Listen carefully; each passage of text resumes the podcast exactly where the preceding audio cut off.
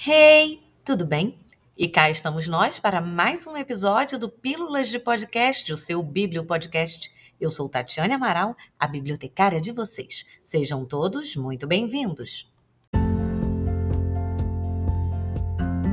Agora sim, mais um episódio desse mini podcast, desse moderno programa de rádio chegando aos seus ouvidos.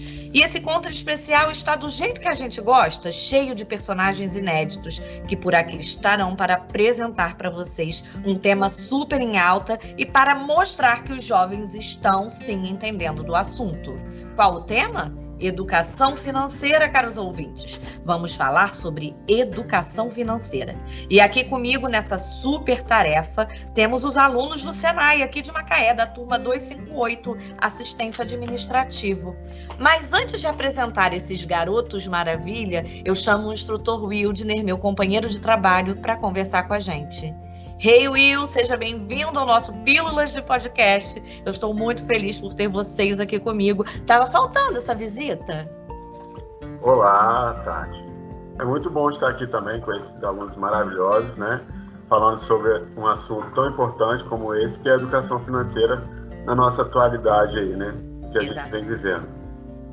Há um tempinho atrás você me enviou o Padlet da turma com podcasts que eles fizeram com o tema e eu fiquei, claro, super empolgada porque eu sou uma pessoa empolgada, você sabe. E logo eu convidei vocês para contar um pouco desse trabalho por aqui, já que temos ouvintes fiéis, são fiéis.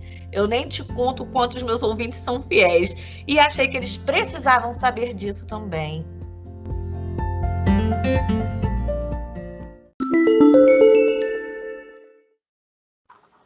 Agora, Will, vamos falar sobre essa galerinha que topou esse desafio. O Padlet de, vo o Padlet de vocês, para quem não sabe, Padlet é uma ferramenta que permite a criação de vários quadros virtuais, como um mural, né? Então, no Padlet Educação Financeira da 258 estão as duplas e um trio, se eu não me engano, com os seus respectivos trabalhos. Me diz como é que surgiu esse projeto que resultou nesse Padlet e na gravação desses podcasts. Quantos alunos estão com você nessa? Você sabe me dizer? É, nesse caso, eu, começamos o projeto, né, em função do que está acontecendo aí, né, em relação à educação, à implantação da educação financeira na educação. Então, a gente pensando, né, eu e os alunos juntos, né, pela conversa que nós tivemos, pelas aulas que nós tivemos aí, nós pensamos em trazer né, e implantar essa conscientização da educação financeira de uma forma diferente, né? De uma forma utilizando o podcast, de uma forma utilizando essa ferramenta, né, que nós falamos anteriormente aí, né, o Padlet, e aí transformar isso em algo, né, de conscientização para que possa trazer para a sociedade tanto para a parte educacional, tanto para outras pessoas que têm necessidade né, de equilíbrio financeiro aí, e ver como que é fácil a gente trabalhar nessa parte aí de equilíbrio financeiro. Entendi. Beleza? E como, em, como foram divididos os grupos? Um trabalho como esse, com certeza, é, desperta muito a criatividade, né? Nossa, em geral. E esse bate-papo, como você falou, ele é muito importante, né? É, tudo começou, né, quando a gente conversou, porque não seria muitas pessoas no bate-papo, né, pela contradição aí das opiniões, mas tudo aconteceu entre três, dois alunos, que foi aí, né, muito vantajoso essa relação entre eles, a conversa, né, espontânea sobre tudo aquilo que vem né, encadear aí a educação financeira, e aí eu vi que foi um grande, é, uma, um grande objetivo para eles entenderem melhor todo aquele processo que foi explicado na aula em relação ao planejamento financeiro pessoal né, e trazendo também é, para as outras pessoas algumas experiências, né? Então foi um bate-papo bem legal aí entre eles, né? Então foi de duas a três pessoas essa elaboração dos grupos e eles mesmos escolheram os grupos deles.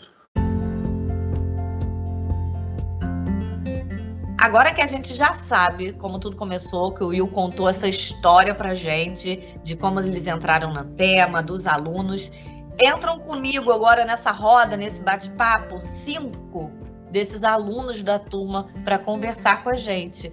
Vinícius, Monielle, Letícia, Natália e Elizabeth. Sejam muito bem-vindos a essa casa e muito obrigada por terem aceitado o convite. Oi, Tati, Monielle aqui. Muito obrigada pelo convite. É um prazer estar aqui falando de um assunto tão importante, principalmente entre os jovens, né? Vai ser um papo bem legal. Obrigada. É, oi, Tati. Oi, galera. Eu sou a Elizabeth e a gente, eu, eu, particularmente, estou muito feliz de estar aqui. É, vai ser um, um, papo divertido, um papo entre jovens. Então, eu quero agradecer você que trouxe a gente para sua casa. Eu é que agradeço, Elizabeth. Muito obrigada. Tati. Olá, pessoal. Tudo bem? Pelo convite que você fez. E espero que gostem, pessoal. Vamos gostar com certeza. Obrigada, Vinícius.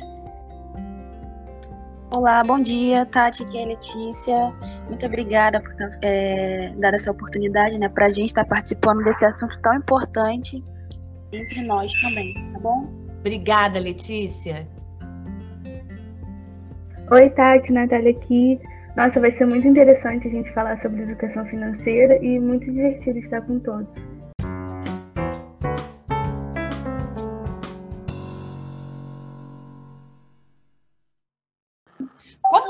Vocês esse contato com o tema? Eu ouvi todos os trabalhos e eu achei tão bacana. Vocês estavam super à vontade, como estão aqui agora. Como é que foi isso? Hum. Bom, é, como o Wilson tinha falado, né, ele trouxe esse tema para gente e foi muito interessante a gente falar sobre esse tema. É, a gente escolheu um colega próximo, então esse bate-papo foi dinâmico, tanto para a gente explicar para outros jovens é, como a educação financeira funciona e como ela precisa ser implantada na nossa realidade, e também para expandir a nossa mente, porque a gente estava falando de um tema que talvez nem, nem sabemos muito do que é. Então, essa pesquisa, esse conhecimento que a gente foi trazendo para poder falar é, no podcast foi muito interessante, muito importante também é, para esse crescimento pessoal que a gente acaba tendo. Verdade. Sim, é, vale lembrar também sobre o impacto que isso causa né, no nosso futuro, é, na próxima geração. É, não é um assunto que a gente fala hoje e termina amanhã, é um assunto que a gente leva muito para a vida. E isso começa com atitude, né, dentro de casa. Se você não tem uh, um início dentro de casa, uma ajuda dentro de casa, você acaba naturalizando isso, naturalizando o aperto que você passa, o não saber mexer com dinheiro. Então, entre os jovens é necessário falar. Foi um assunto que despertou muitas curiosidades na gente e nos fez refletir também.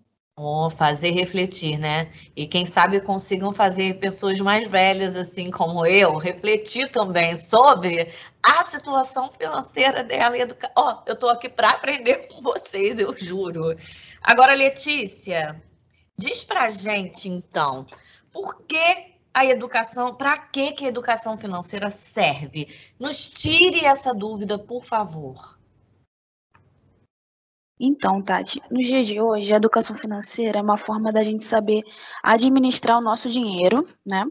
Nos faz garantir que o nosso dinheiro que a gente tem e o que a gente ganha seja um gasto né, de maneiras conscientes, evitando dívidas desnecessárias, é, conscientizando né, a criação de reservas emergenciais e até é, nos, é, nos ajudando né, para garantir que tenhamos um futuro melhor com a realização de algumas coisas, entendeu? Entendi. Eu vi que vocês fizeram um, um, comparativo com jovens de outros países sobre a importância da educação financeira em outros lugares. Como é que é isso, Natália? Então, os outros países se importam muito com a educação financeira, é, principalmente a Finlândia, Noruega, o Canadá, entre outros países. É, inclusive, a educação finlandesa é considerada, considerada uma das melhores do mundo, porque as crianças e os jovens é, eles vão entender sobre a manipulação do dinheiro e vão aprender também a lidar com as frustrações e as felicidades que o dinheiro traz. É, então, eles vão mudar o seu comportamento e tomar melhores decisões em relação ao dinheiro. E o Brasil está tentando se encaixar nisso. Que bacana isso, né? E por que, que a educação financeira ainda não é levada a sério? Né? Por que, que a gente não dá a devida importância a ela? Por que, que não se fala sobre isso entre os jovens? Diz para mim, Vinícius. É mais comum você manter uma aparência é, de um estado, um estado financeiro que não é seu. Isso faz com que as pessoas é, se endividem é mais comum o endividamento em cartões de crédito, por exemplo, que tem juros um pouco mais altos. É exatamente porque essas pessoas preferem manter uma aparência e, principalmente, quem é mais, mais jovem, gosta muito da ideia da ostentação e etc., do, do, do bem material e tal. E, mas isso tem uma consequência social é, bem, bem drástica, que é ignorada. Educação financeira é, é, é assumir o seu, o seu estado social financeiro. Muitas pessoas não têm, não gostam muito dessa ideia, sabe? Gente, eu tô, você está falando agora e eu estou viajando, né? Porque com certeza a gente conhece pessoas, ou somos essas pessoas que você acabou de falar, né? E vocês trouxeram dados no projeto de vocês muito relevantes sobre a falta de educação financeira. Esses dados são do início desse ano, né? Onde a gente tem 61,3% das famílias brasileiras que terminaram endividadas e 25% totalmente inadimplentes. Não é isso? Sim, Tati. É, esses dados eles foram retirados da Federação Nacional de Comércio de Bens serviço de turismo. E esses números, é, apesar de parecer só números, é um número muito chocante, porque a gente vê que é a maior parte da população. Então, é, trazendo um ponto que o Vinícius trouxe, esse ponto do capitalismo, é, dos bens que a gente tenta, é, tenta trazer para a gente, também tem um ponto da fome, da necessidade básica. Então, é, um, é uma mistura de tudo. E a gente sabe que essas altas dívidas, né, que vem trazendo decorrer dos anos, são, é um, é, são por conta né, de dívidas de cartão, financiamento, empréstimos bancários. E essa dívida só vai crescendo.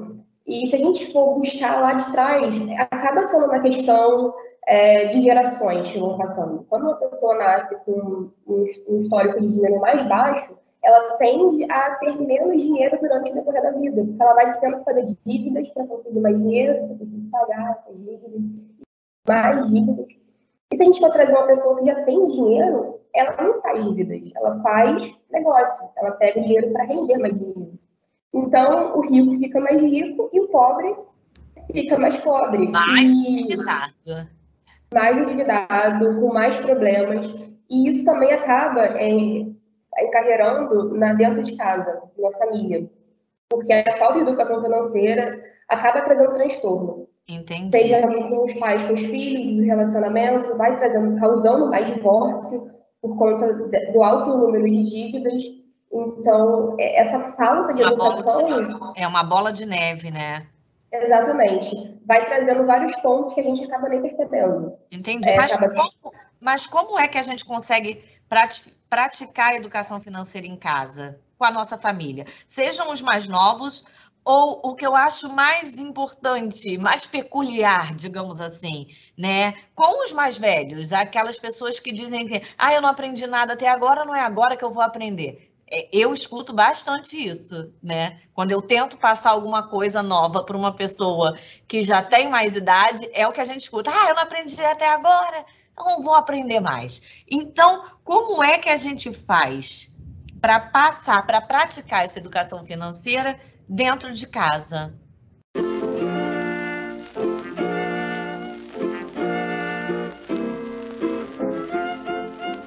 Resposta a essa pergunta e a mais outros milhões de questionamentos que eu fiz, você vai ouvir na próxima semana, no segundo e último episódio dessa super mini temporada sobre educação financeira. Estiveram aqui comigo hoje a Monielle, o Vinícius, a Letícia, a Natália e a Elizabeth, e junto comigo nesse bate-papo, o instrutor Wildner França.